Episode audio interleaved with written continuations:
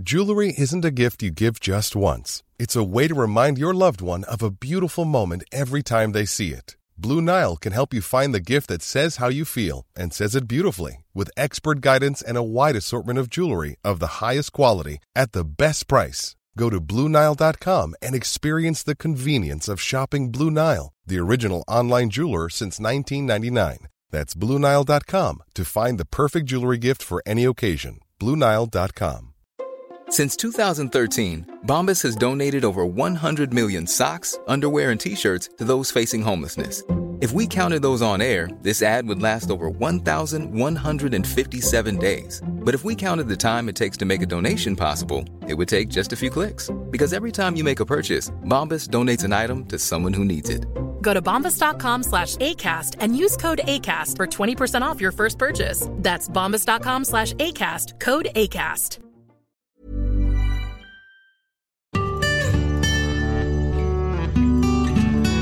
Cool. So the next speaker is Rebecca Larson from Tudor's Dynasty or Dynasty, depending on how you say it. Tudor's Dynasty, dynasty.com. And I'm so glad to have you here because I've been reading your blog for a long time and I love it. So let me let me just introduce Rebecca, American by birth, but English at heart. Rebecca Larson is the owner of tudorsdynasty.com, and she loves researching all things Tudor.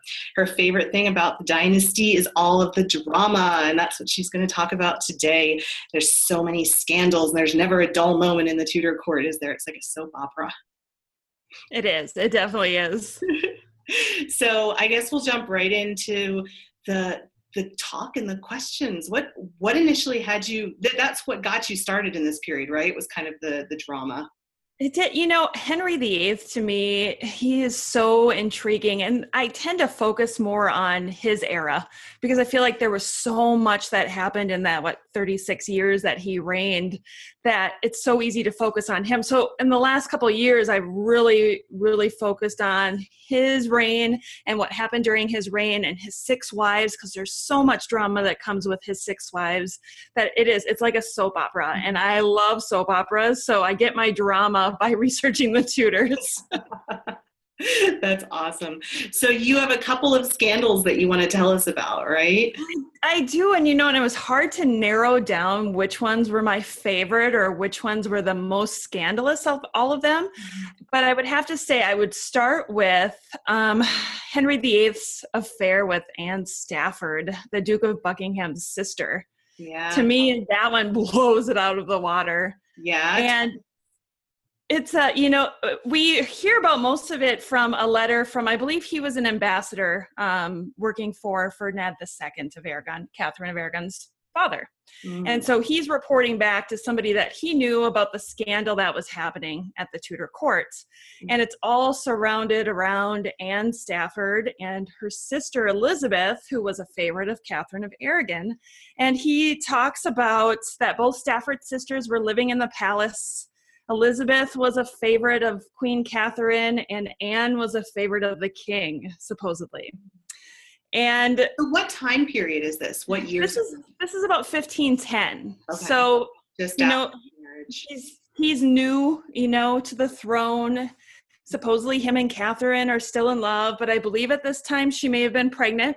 Mm-hmm. Um, so it was it was normal then for a reigning monarch, especially a male, to find his affections elsewhere. Maybe that's the, the nice way to say it. so he reached out as usual to you know somebody who is close to the queen um, and the story goes that they believe that william compton who was a friend of henry viii mm-hmm. helped to arrange all of this mm-hmm.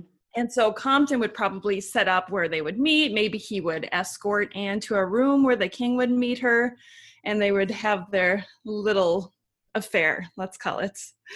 and eventually, Anne's sister Elizabeth figured it out. Either she figured it out, or Anne told her, or, you know, one way or another, her sister found out. And when her sister found out, she then approached their brother, the Duke of Buckingham. Okay. So we're talking Edward Stafford now. And when they, she approached the Duke of Buckingham, of course, he was like, "Oh, we got to put a stop to this. She's going to give her family a bad name." So they had like a, a, little meeting between the Duke of Buckingham, Elizabeth Stafford, her husband, um, which I have to find his name here, her husband Robert Radcliffe, the first Earl of Sussex, and then also Anne's husband because she was married at the time of this affair. Well, and that was level to it. Yeah, right, exactly. And that was George Hastings. He was the first Earl of Huntingdon. Mm-hmm. So they have this little conference basically to discuss what they're going to do. And then the next thing we know, Edward Stafford, the Duke of Buckingham, is visiting his sister Anne in her private apartments, and William Compton shows up. Oh.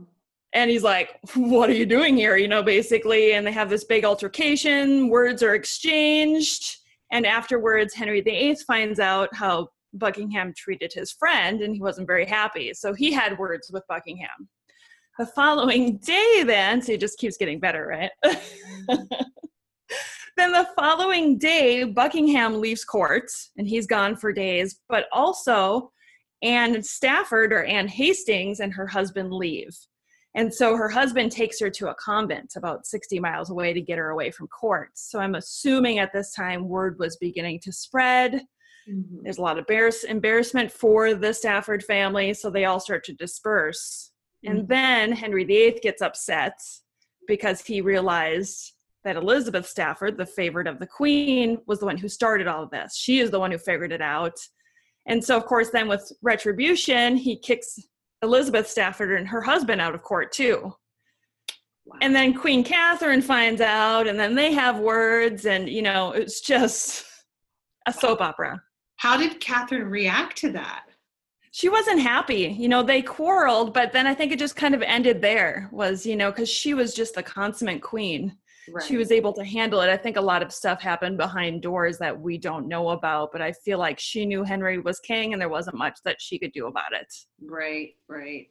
Now, I'm curious about how it was such a disgrace because that's different. And this wasn't part of the, I'm kind of off the cuffing here with this, but you know, you see sometimes it's like the whole story of how Anne Boleyn's family is portrayed as like pushing her pushing yeah. daughters that way. So it's interesting that the Duke of Buckingham saw this as as a disgrace. Um, do you, is it was it because she was married? Do you think?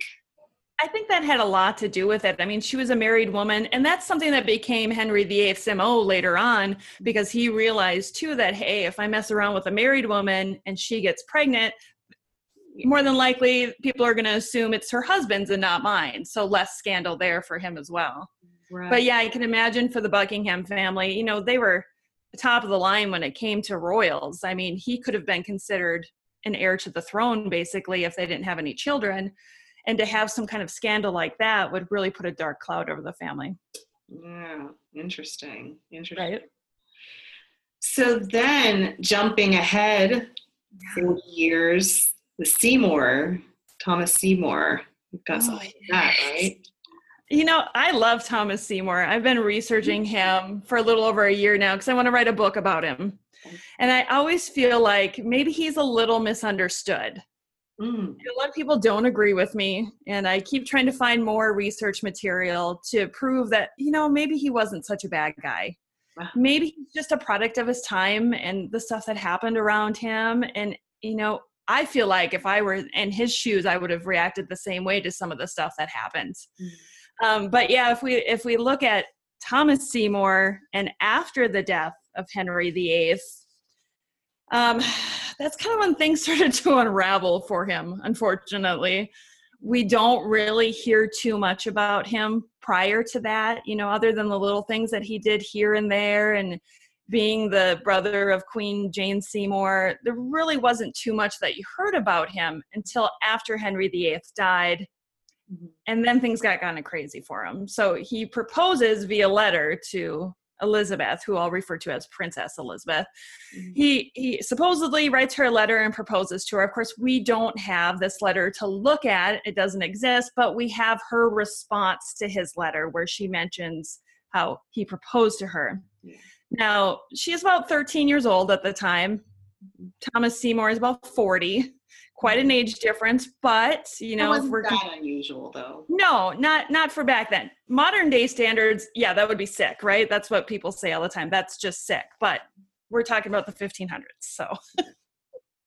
so she writes him back a letter. You know, she's very flattered um, by his proposal. And um, she says, you know, unfortunately, my father, the king, has just died, and I need a proper mourning period. Basically, that's her way of letting him down easy. She's like, oh, you know what? Sorry, my dad just died, and I really need to mourn for a couple years. Yeah. Probably, you know, if it was like modern day, it'd be like, ah, I'm just going to give it some time. And if it cools down after that and you don't propose to me again, I'm, I'm all right with that. Yeah. So, so he takes it and he's probably like, okay, well, that's not going to work out for me. Mm-hmm. Then he goes back to Catherine Parr. Mm-hmm. And Catherine and he had had some type of relationship prior to her marrying Henry VIII. And they had wanted to get married. But then Henry came into the picture, here's the drama again, and snatched her away. And so this woman that I think he was in love with got taken away was married to the king and then the king sent him away basically because then there's no competition there his mm-hmm. wife isn't going to think about this other man mm-hmm. so after elizabeth turns him down then thomas seymour goes back to catherine parr and um, i'm assuming you know tells her how much he loves her and he misses her and mm-hmm. how much he would like to marry marry her now that henry's out of the picture little does catherine know that he's already proposed to elizabeth so that's the part, you know, that part upsets me a little bit. Like, oh, ugh, that's, you know, it's kind of sick, but it is what it is. And, you know, I do feel like he was a little bit power hungry. He was looking for something that was his and that would give him a little bit more power and because his brother was the protector then at that point right Correct. So yeah yeah so his, his brother was made lord protector. He was kind of hoping to be named maybe governor of the king's body since mm-hmm. edward was so young and he didn't get that title. Instead you know he became a baron and became lord high admiral but i think he wanted more out of that. He wanted more power more money. And so by marrying catherine the dowager queen he saw probably also saw that as a way to become more prestigious at court and for people to respect him a little bit more than they had at the moment. Okay. Which makes me sad. I always like I always feel so bad for Thomas because I feel like he could have had so much and then Edward took it all away from him. But I don't know that. Obviously, I wasn't there. And these are the things that I read. And um, I'm just starting now to read more on Edward Seymour to learn a little bit more about that part. But mm-hmm anyway, I'm getting distracted. Mm-hmm. so so he and Catherine then marry secretly and did not get the permission of the Lord Protector, which they should have. Mm-hmm. And so they try to find a roundabout way to get the permission. And so they write to the king, Edward the Sixth. You know, he loves Catherine. She was like a mother to him, and he loves his uncle Thomas. And eventually they get his permission you know, to marry, you know. And it, it's funny how that comes about too, because Thomas Seymour hires John Fowler, who's, you know, I would say like an assistant to the king, and tries to get him to name Catherine as somebody that he should marry. Well, it doesn't quite work out that way because, you know, he mentions um, Anne of Cleves, you know, maybe you should marry Anne of Cleves. And I'm sure he's like, oh, why would I want to marry her, you know? And then after that, then he names his sister Mary, who would later become Queen Mary the First, to help mm. change her ways. So he's hoping that if Thomas Seymour marries his sister, it's going to change her from being a Catholic, maybe. Well, that wasn't what he wanted to hear either. But eventually, he came around after being, you know, Fowler's hinting to him about what about. Catherine? And he's like, yeah, no, go ahead. You know, I think you can marry my stepmom. That's great they were already married, mind you. So then they got their permission doing it that way. So, as you know, Thomas, he did everything the wrong way, unfortunately. so, why, what's the redeeming qualities that you find about him? I just feel like maybe I relate to him a little bit. You know, I'm a middle child and I always felt like I had to fight for everything that I wanted and things weren't handed to me. And maybe I feel like that's how things were for Thomas too. He was the the younger son and he wasn't expected to have all these great things and then his sister becomes queen of England and she dies but yet he's got this nephew and the future is looking bright because oh my gosh soon you know whenever henry viii dies i'm going to be uncle to the king and i'm going to have all this power and life is going to be great. And then when it happens it's so anticlimactic for him i think. It was like oh this is going to be great. And then it's you know oh okay well this is all i get and my brother has everything. So i think there was some jealousy but i do feel like him and edward you know, liked each other for the most part. I just feel like there was some jealousy and other things that would contribute to them not getting along, like their wives. Yeah. So the drama didn't end when he married Catherine, though, right? It went on from there. It did, especially when we talk about the Queen's jewels. I don't know how much you know about the Queen's jewels, but um, Edward's wife, Anne Stanhope, um, felt like, as the wife of the Lord Protector, she was like the first lady. She deserved whatever a queen would have since there was no Queen of England at the time. Granted, Catherine Parr was the Dowager Queen, so she still had the title.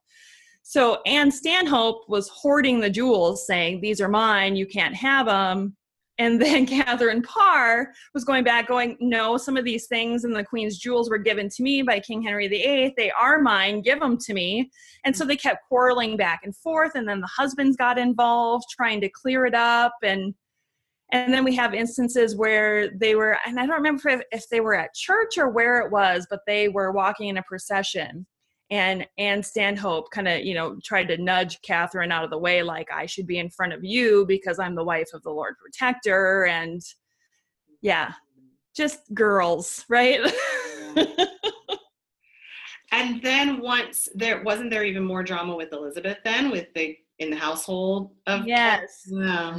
there was I, I hate talking about it i always feel like there's so much more to the story that we don't know yeah. Um, we hear the stories about what Kat Ashley says happened, and I'm always very skeptical to believe everything that she says. Mm. I feel like she there was part of her that really liked Thomas Seymour because you know towards the end she had pushed Elizabeth to marry him after mm. Catherine Parr died. But I always feel like there was a part of her that was just trying to protect herself too. So mm. when she gets, you know, taken to the tower and interrogated, I'm sure she's fearing for her life at this time, going, What can I say to get myself out of this? Sure. And then she starts talking about the inappropriate times that he came into her bedchamber and, you know, tried kissing her and, and, then the cutting up of her dress. And yeah. i feel like there there might be a bit of truth to some of that because there i think like there always is. It's always good to exaggerate a little bit when you're trying to get yourself out of a situation. So there might be a bit of truth but i just feel like she exaggerated so much just to save herself. Now i'll never know for sure but this is just it's my gut feeling. Like the whole you the only source on that that's all I have found so far. And I could be forgetting. There's so much, you know. Mm-hmm. And I'm sure you feel the same way. Like you read so many books and different contemporary sources. After a while, they all kind of jumble together and yet they all become one for you. Yeah, yeah, yeah. Okay. So we'll we'll skim over over that part. Thank you. But then Catherine dies and Yes yeah so when she dies that's it's so sad and and thomas seymour was by her side you know as she's dying and a lot of people see that as him just making show you know like i'm here my wife is dying but i feel like he really loved her no, mm-hmm. maybe i shouldn't say love i feel like he really cared for her because i don't know that he felt the love for her that she felt for him mm-hmm. i feel like she was in it all yeah. the way but thomas was just kind of in it because he cared for her and what she could bring to him. Mm-hmm. So she dies and he's, you know, grieving beyond all belief and he can't even, you know, put together the funeral and he's not there. And a lot of people see that just as him being selfish. So that makes me sad. Mm-hmm. And then later down the road, he, you know, tries to to talk Elizabeth into marrying him again. Mm-hmm. Because now he's a he's a widower and uh, he's looking for a powerful wife, and who else but Elizabeth is available she's she's still heir to the throne after her sister Mary and and you know sister to the king so he sees her as a good power play again so he goes back okay. and starts working on her and that's when Kat ashley starts pushing her towards agreeing to the marriage And Elizabeth says, Well, I'll marry him basically if Parliament and Council tells me I should marry him. But until somebody tells me to marry him, I can't agree to it. Mm-hmm. Clever. right? She was mm-hmm. so smart. She was and you know that she's one person that i can't wait to really start reading more about because she really was intelligent. She had a lot of both of her parents in her. Yeah. Definitely the the, the cleverness and the wit of anne boleyn but yet she was so stoic you know just like her father. It's yeah. it's great. Yeah. So was there anything else on on thomas seymour that you wanted to to add well or? yes Thank oh, you, because I, I totally I totally skipped the whole Mary Howard thing. I just oh. passed by in time and skipped Mary Howard because she fascinates me too. And there were a couple times when she was proposed to marry Thomas Seymour as well. Mm-hmm. And the king was all for it. He thought this would be a great match because, of course, she was his ex daughter in law. Mm-hmm. Uh, she was now the widow of his son, Henry Fitzroy. And um, he was like, Yeah, let's do this. It seemed like the Duke of Norfolk was into it, mm-hmm. but Mary wanted nothing to do with it. She was not interested in marrying Thomas Seymour.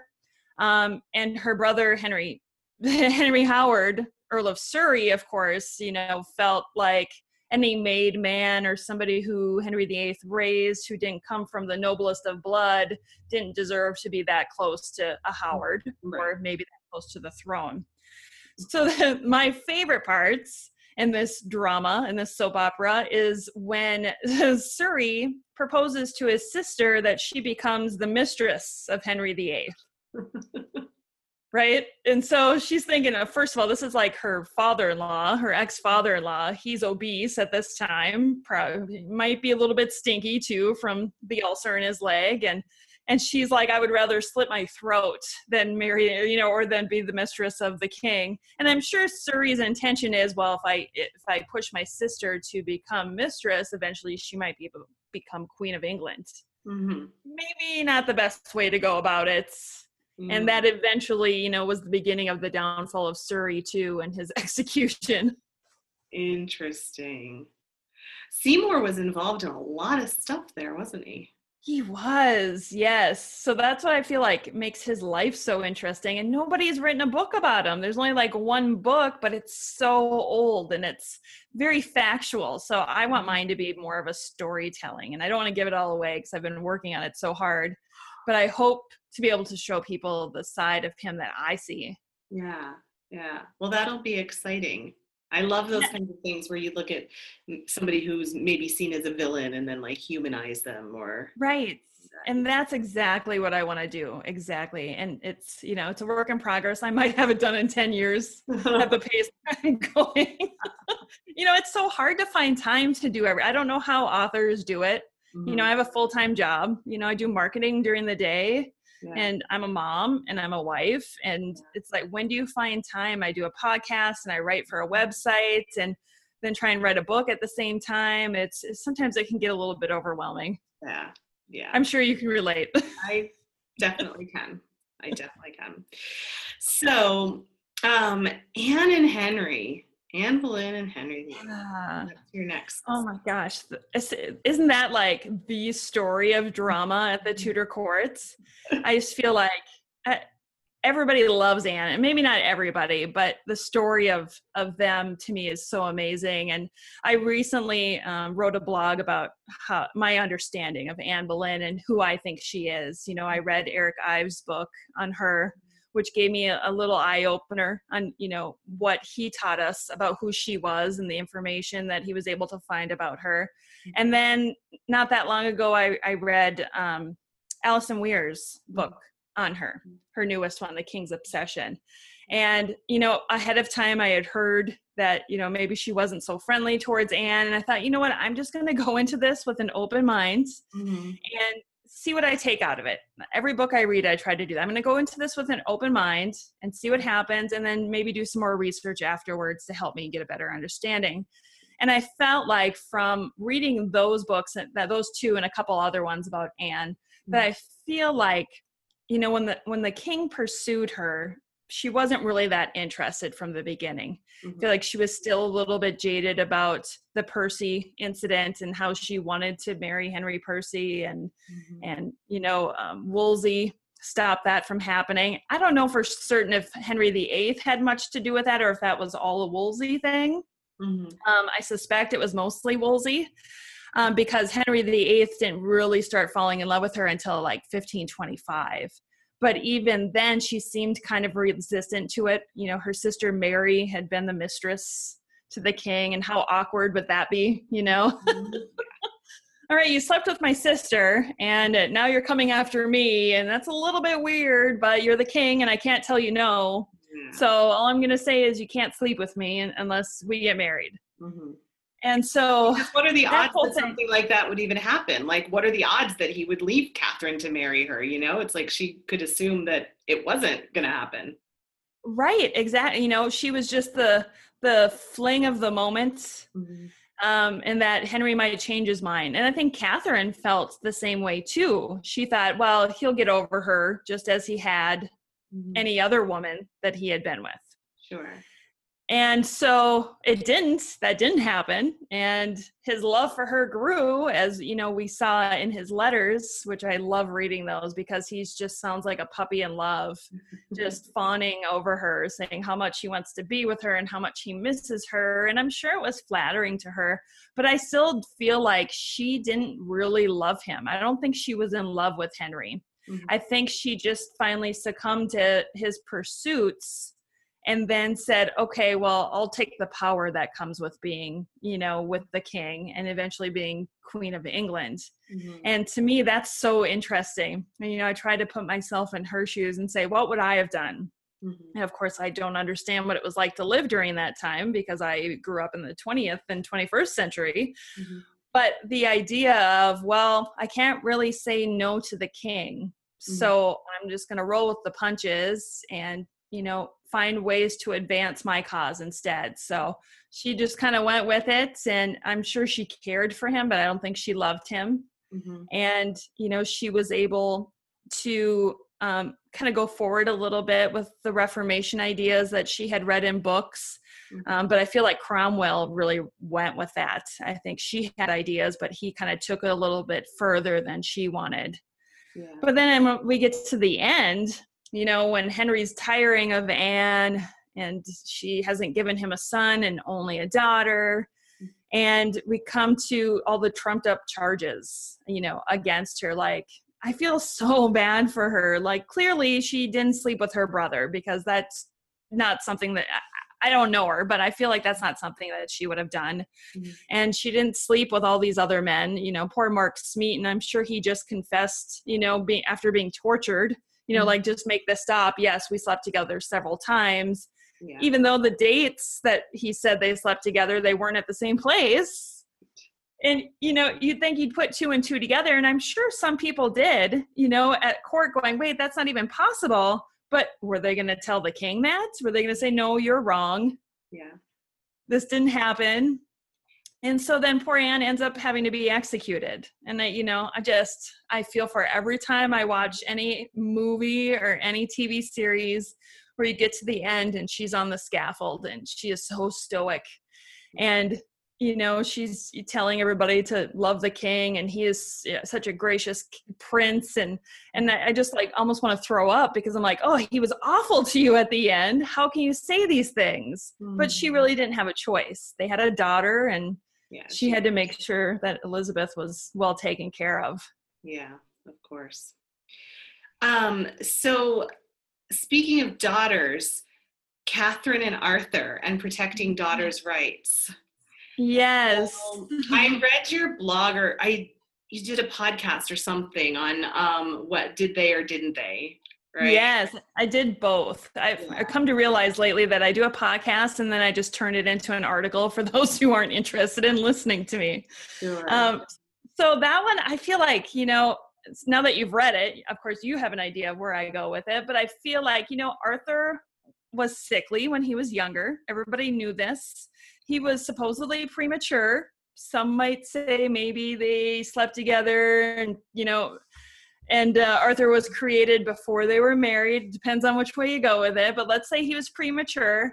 Um, so his health was, you know, always a little bit poor. Um, and they get married in 1501 i think he's like 15 years old mm-hmm. and catherine's about the same age and the night after the wedding, you know, he tells his men how thirsty he is and how he's been in Spain all night and how, you know, being a husband is thirsty work. And mm-hmm. it all just seems like so much boasting yeah. when maybe nothing happened. You know, we, we don't know for certain, you know, what happened or what didn't happen. But it, it, part of it does seem like it maybe it was a little bit of a show mm-hmm. um, for the men. I don't know. How do you feel about it?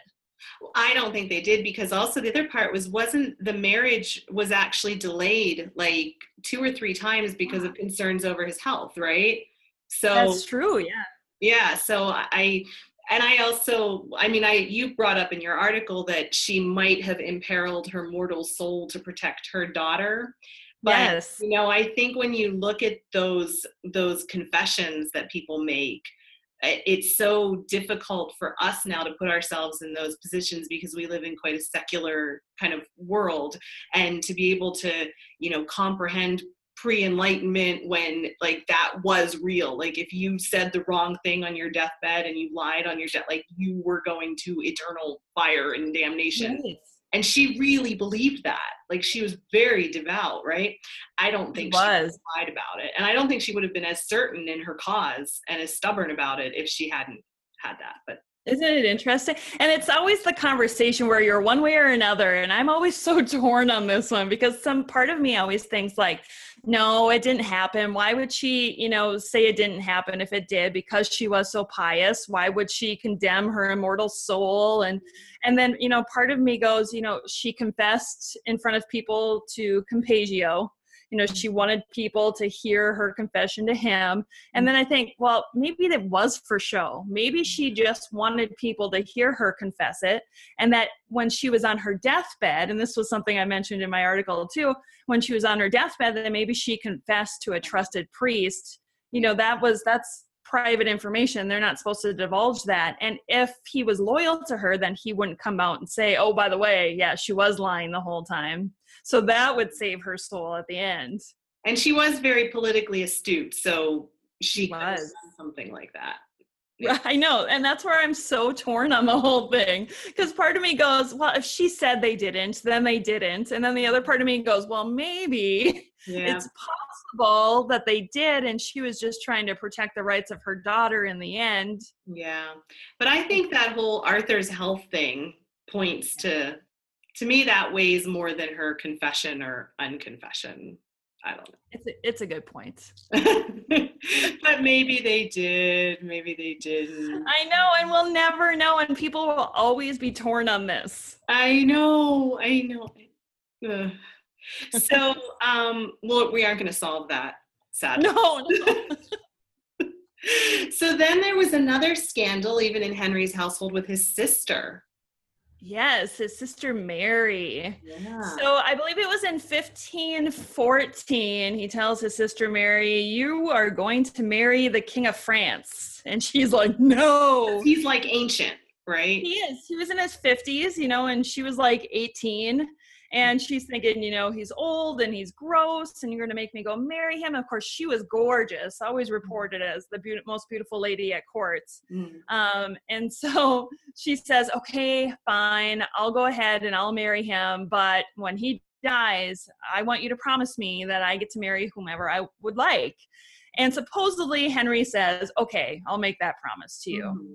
Well, some have said that Mary and Charles had already had a little something going on before she went to France. Now, I haven't read up a whole lot on that part, but that's definitely a possibility. I'm sure there was some flirting happening and stuff. Mm-hmm. And so she goes to France and she becomes the Queen of France. And a few months later, you know, King Louis dies. And here she is, you know, now she's the widow, the Dowager Queen of France. And she's got to spend a couple months there because they want to make sure that she's not carrying the king's son and so she's locked away for a while and then eventually they figure out that she's not pregnant.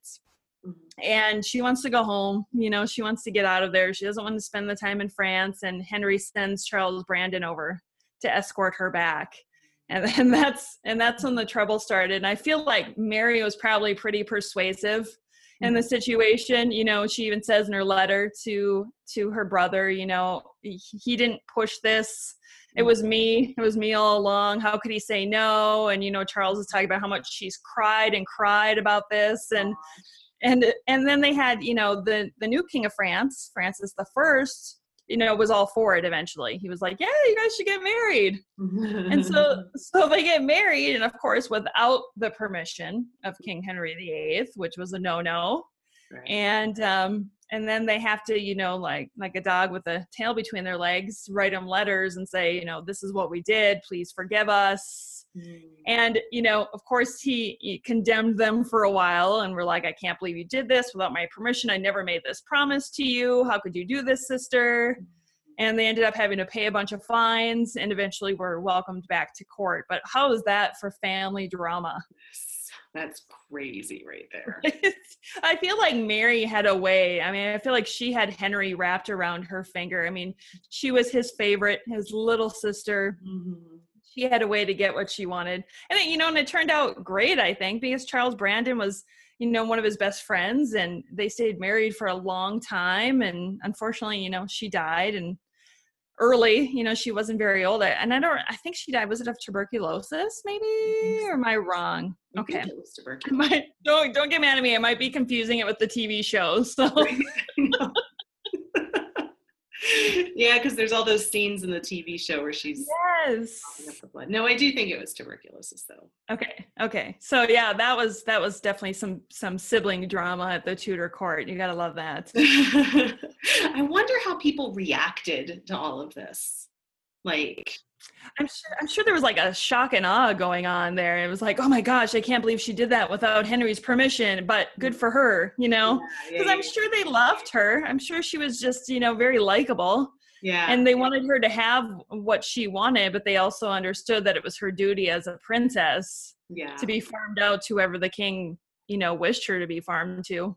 Yeah. Farmed. That's a weird word to use. kind of true though. right?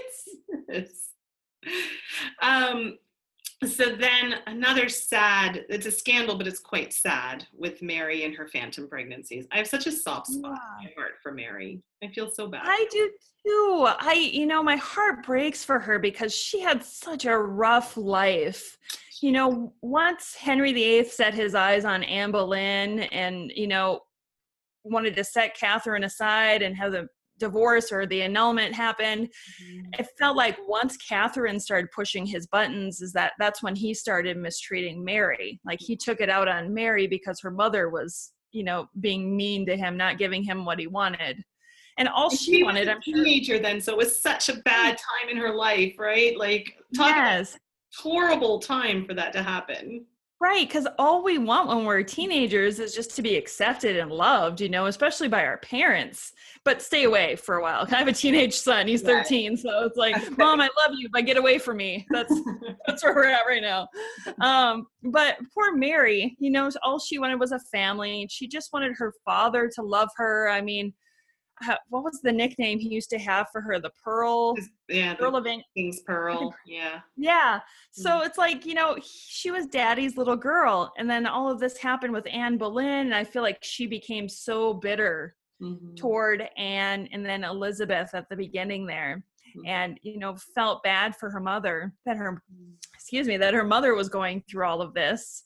And then when her mom dies, you know, then she has to look at Anne Boleyn being the only rightful queen left at that time, and and Anne, you know, wanting her to basically bow to her and say it, and and Mary's like, oh, I really don't want to, and she's being coaxed by Chapuis to say you need to to accept this and and do it, you know, for your own life, basically.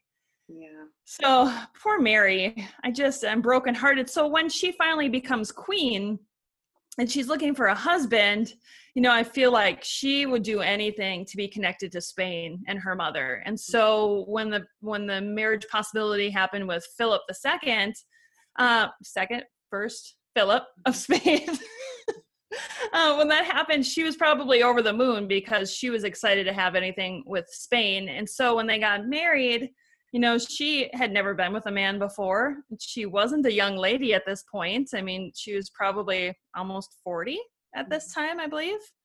and um, the or over 40 maybe and um, she just wanted to have a family that was her big thing she just wanted to be able to have a family and have the family that she always wanted um, and unfortunately it just wasn't in the cards for her i mean the first time she got pregnant everybody thought she was pregnant you know all the doctors everybody mm-hmm. and after a while they started realizing oh something's not right here she hasn't had this baby yet well maybe we had our dates off mm-hmm. you know maybe we should wait a little bit longer mm-hmm. and the longer they waited then they realized ooh okay this baby isn't going to happen you know and mm-hmm. imagine how entered confinement and all of it. So they had the big ceremony for her to enter her confinement and everybody's waiting from the church bells. Wasn't there a thing that the church bells actually pealed at one point? Because they there was a rumor. Yes. Yeah. Yes. Yeah so everybody thought she had had a son. I, I want to say somebody also wrote a letter to King Ferdinand to tell him that she had a son and she really she obviously hadn't had a child at all. Mm-hmm. So that must have been so embarrassing for her. You know, could you imagine all she wanted was this child and then it didn't come and now everybody knew. Yeah. It would just be awful. And then I believe the next time she got pregnant was when Philip had come back from Spain. He had been gone for a while and they spent some time together um, and I don't remember if he left and then she discovered she was pregnant or if he was still there. But that one, once again, you know, turned out just to be a phantom pregnancy. I think it had more to do with, you know, whatever was ailing her, whether it was uterine cancer or ovarian or what it was. But there was clearly something wrong in order to have her stomach distend the way that it was for people to think she was pregnant. Yeah. It's just heartbreaking. Yeah. And I feel so bad whenever I post something about her phantom pregnancies. I always, you know, mention how the story breaks my heart. And then you get those who just hate her, who cannot feel any sympathy for her. And I just think she was a woman. You know, how can mm-hmm. you not feel for her? I don't care how many Protestants she burned.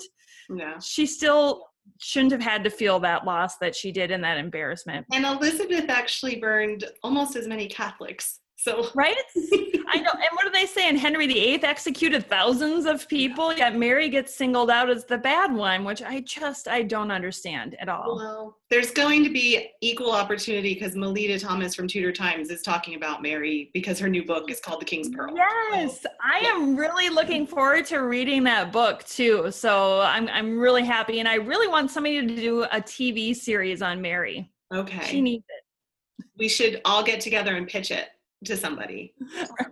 I think so too. There's that new history channel in the UK, History Hit, that Dan Snow's doing. We could pitch yes. it. Yes. Oh, that's a great idea. I'll get started on that. Maybe we need all, a petition. Oh, all of us together. We'll just like figure out who and we'll like do it. Okay. Perfect. Let's keep this part in, and then all the participants can also tweet. So tweet at Dan Snow at History Hit and say that all of us should do this. That is a fantastic idea, Heather. We should do it. Okay. awesome. Um, now let's see where what other scandals that we've got here. So we we have like three more that we have on our list here. Yeah, and we don't have to cover them all, but you know the the short-lived marriage of Anne of Cleves and Henry VIII. Yeah. You know, I just. Uh, another one i'm like i just feel for anne of cleves like she was thrown into this situation mm-hmm. um, Henry, had, you know, was married to Jane Seymour, and she died after the birth of Edward. And he was single for a while, and then, of course, started looking for a new bride. Cromwell was, you know, on the hunt trying to find him a new bride, and he starts looking at some French women, and you know, he's very interested. I believe it was in Marie Marie of Guise, mm-hmm. and um, she ended up marrying James the Fifth, so that that was out of the picture. But she had sisters and and at one point, they had t- they had asked the ambassador of France if they could bring a bunch of the women over so Henry could get a look at them, and he was like, "That quote." Would he like to feel them all or something first too? Right. Ah, I mean, I you can't blame him. Like, what a pig, Henry. Seriously. Yeah. So then, you know, they go through and um, uh, Christina of Milan was another option, of course, because she was the niece of um, Charles V. So that would give him an alliance with the the Holy Roman Emperor, which was good because there was always fighting with France or the Empire, and so if you could find an alliance with one of them, fantastic. Mm-hmm. And um, that didn't quite turn out the way that he had hoped as well. You know, he got a, a, painting, Holbein, you know, painted her and he thought she was absolutely gorgeous. And at the same time, Francis I um, was trying to get his son, I believe, um, the Duke of Orleans, um, trying to get a marriage agreement between Christina and him. And, you know, there were delays and all this stuff happened. And Christina was like, I am not marrying Henry VIII. You know i would if i had two heads because she had heard the stories. And it's like you can't blame her. You really can't because the stories that were probably going around about henry were just atrocious. Like what mm-hmm. a pig. You know he divorces one he beheads another another one dies from from poor service around child you know childbirth. And and so the thought of anybody marrying him was probably terrifying for any woman. Mm-hmm. And then Cromwell comes across the Duke of Cleves, you know, who were, you know, Protestants or Lutherans, and mm-hmm. um, they were opposed to the the emperor. So that was, you know, that was good for Henry because then he'd have some boots on the ground and an ally there. And and he uh, he has two sisters to choose from. He's got Anne and Amelia, and um, Henry wants to see what they look like. And of course, he sends Holbein over again to paint the portraits. And he sees the portrait of Anne of Cleves and he thinks she looks great. And he's like, let's move forward. And after much negotiation, they come together with this treaty. And the Duke of Cleves doesn't have to pay a dowry for his sister, which was amazing. Mm. Um, and they were going to have this alliance. And, and then, of course, Anne eventually comes over you know, and this is where Thomas Seymour comes in again, might I say. You know, Seymour and Francis Bryan and some of the other ones head over there to escort her back to England and they meet up with her in Calais. And, you know, the question is, what were their thoughts when they first saw her? You know, she walks into the room where they're like, oh, this is not what we thought. Or, oh, she's pretty, you know, because if Holbein's painting said anything, I think she was a very attractive woman. I think and some Holbein of the Holbein was never fired after this. So right. Henry's proclivity to take his anger out on people, you would think that if the portrait was that off, Holbein would have not been the official painter. that's a good point. I've never thought of it that way before, Heather. No, that's that's a definitely a good point. So I think she was attractive. I think she just ended up turned off, or he mm-hmm. ended up turned off by her because she didn't recognize him when he came in disguise and that bruised his ego his big manly ego that she didn't recognize him and didn't fawn over him.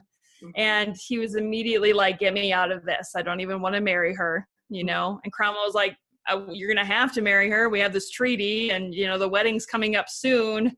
So then they end up getting married and i'm sure she looked stunning in her wedding dress at the ceremony. And and then you know they can't con- he can't consummate the marriage. Now you know, I was go, Henry at this time, he was rather obese. I mean, this is where we're really getting into his bigger years. Mm-hmm. And he was older. So, I mean, there's a possibility that he just couldn't perform. I don't know that it was Anne's fault.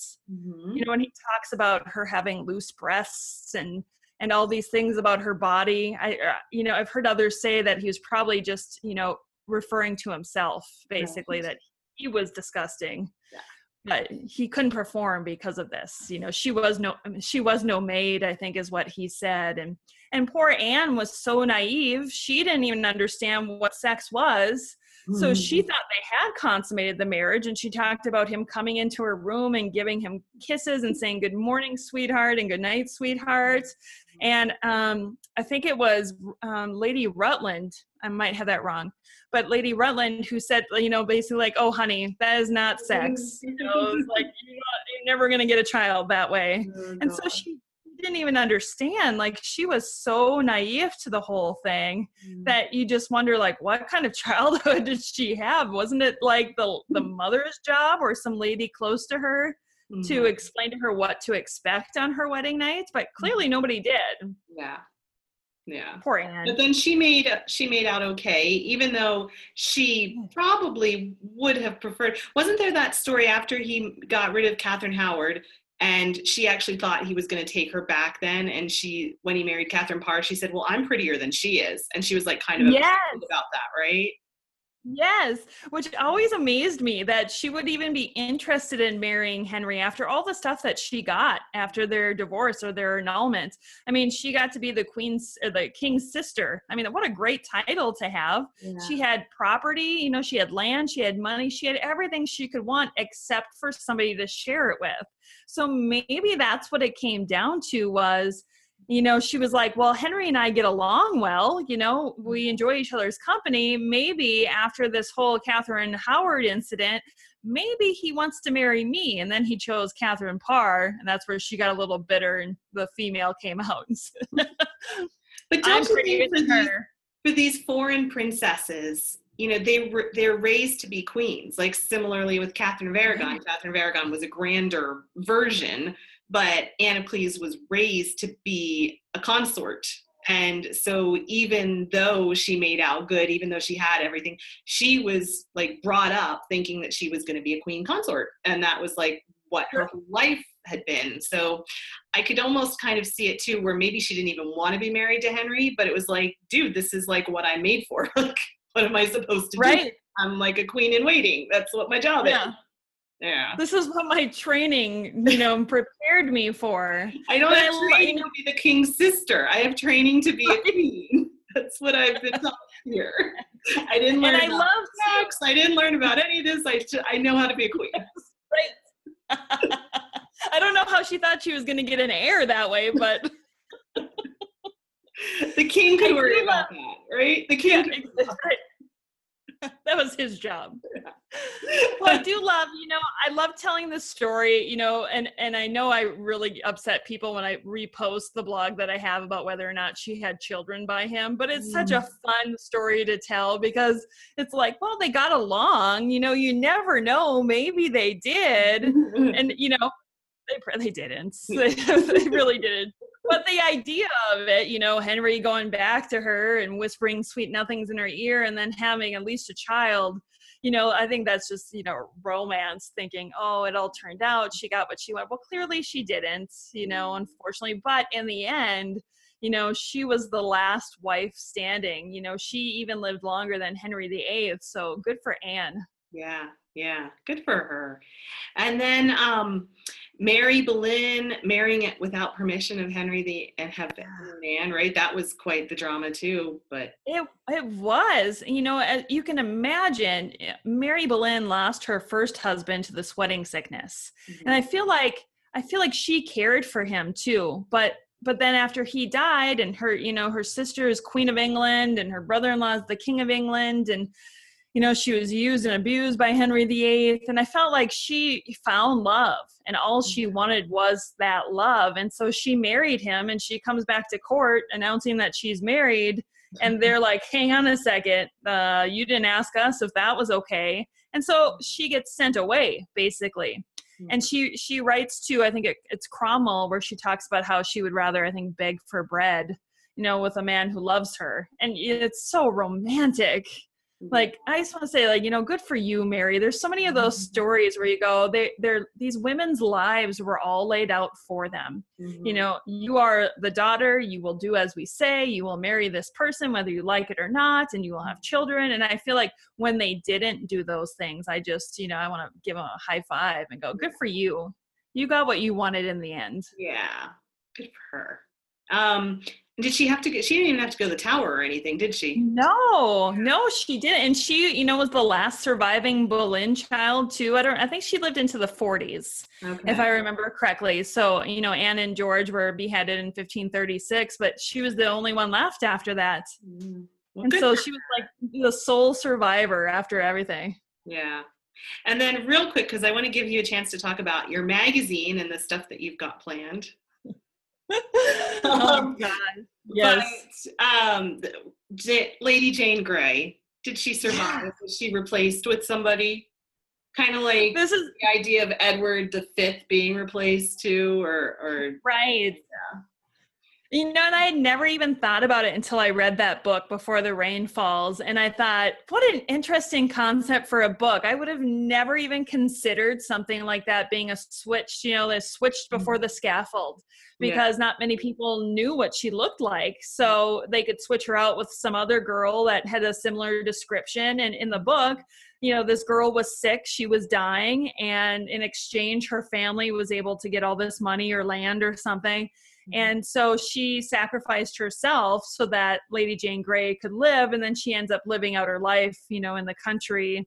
And mm. nobody's supposed to know until, you know, hundreds of years later when this house is being renovated and they find these letters wow. that are written by Jane Grey. And I was like, that is a very interesting concept. I love the what ifs with Tudor history. You know, one thing changed and it would change. It's like the butterfly effect. Right. How many things change because of that? Yeah, yeah. Interesting. So these are 10 great scandals. But tell me what else you're working on and, and what other projects you've got going on. Well, like I mentioned, uh, the book, the Thomas Seymour book, is something I've been working on. Um, I'm still working on my podcast. I'm still fairly new to podcasts. I'm not as seasoned as yourself, Heather, um, or or James Bolton, who I love his podcast too. He's amazing. Mm-hmm. Um, so I've got the podcast going. Um, the Facebook page is a constant work in process. Uh, you never realize how much work goes into just making the this day in Tudor history that I do uh, almost every day. It takes some time, and as much as I love doing it, there's just some days I don't have time to research it and find the pictures and the information and schedule them. So there's that, and then I have I've been working on a digital magazine Okay. And this is this has been kind of a struggle for me. So it's still a work in progress. I was hoping to have one done um, this month, but that's not going to happen. So at this point, maybe I'll shoot for the first month of uh, 2018. Let's let's shoot for January 2018, and then maybe I'll have one. And then what are you going to cover? What's going to be in your magazine?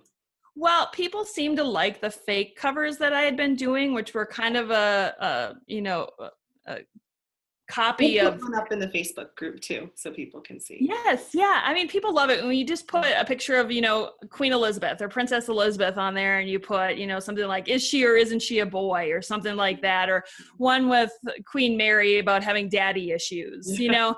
and they love those those fake titles of the fake article names so i'm trying to do something spoofed like that to make it a little bit funny but with some storytelling at the same time so maybe the front will just have a funny title and then the article will be a little bit more serious. Cool. I'm hoping this will grow into something a little bit more fun. There's room for like the onion, like the Tudor onion. Ooh, that's a good idea. I mean, all this extra time I have, right? I should I start another website. Again, we can all do this together. right.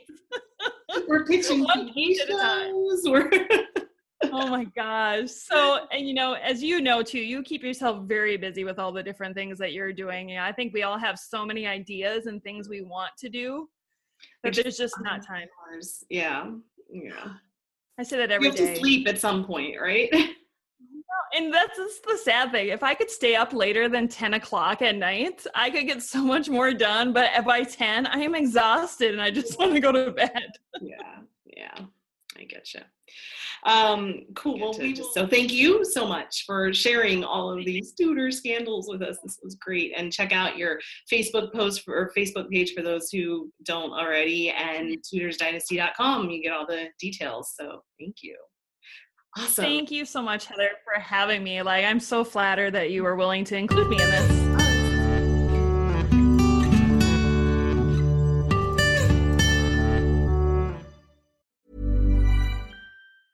Planning for your next trip? Elevate your travel style with Quince. Quince has all the jet setting essentials you'll want for your next getaway, like European linen, premium luggage options, buttery soft Italian leather bags, and so much more. And is all priced at 50 to 80% less than similar brands. Plus, Quince only works with factories that use safe and ethical manufacturing practices. Pack your bags with high-quality essentials you'll be wearing for vacations to come with Quince. Go to quince.com slash pack for free shipping and 365-day returns. When you visit Arizona, time is measured in moments, not minutes. Like the moment you see the Grand Canyon for the first time. Visit a new state of mind. Learn more at hereyouareaz.com.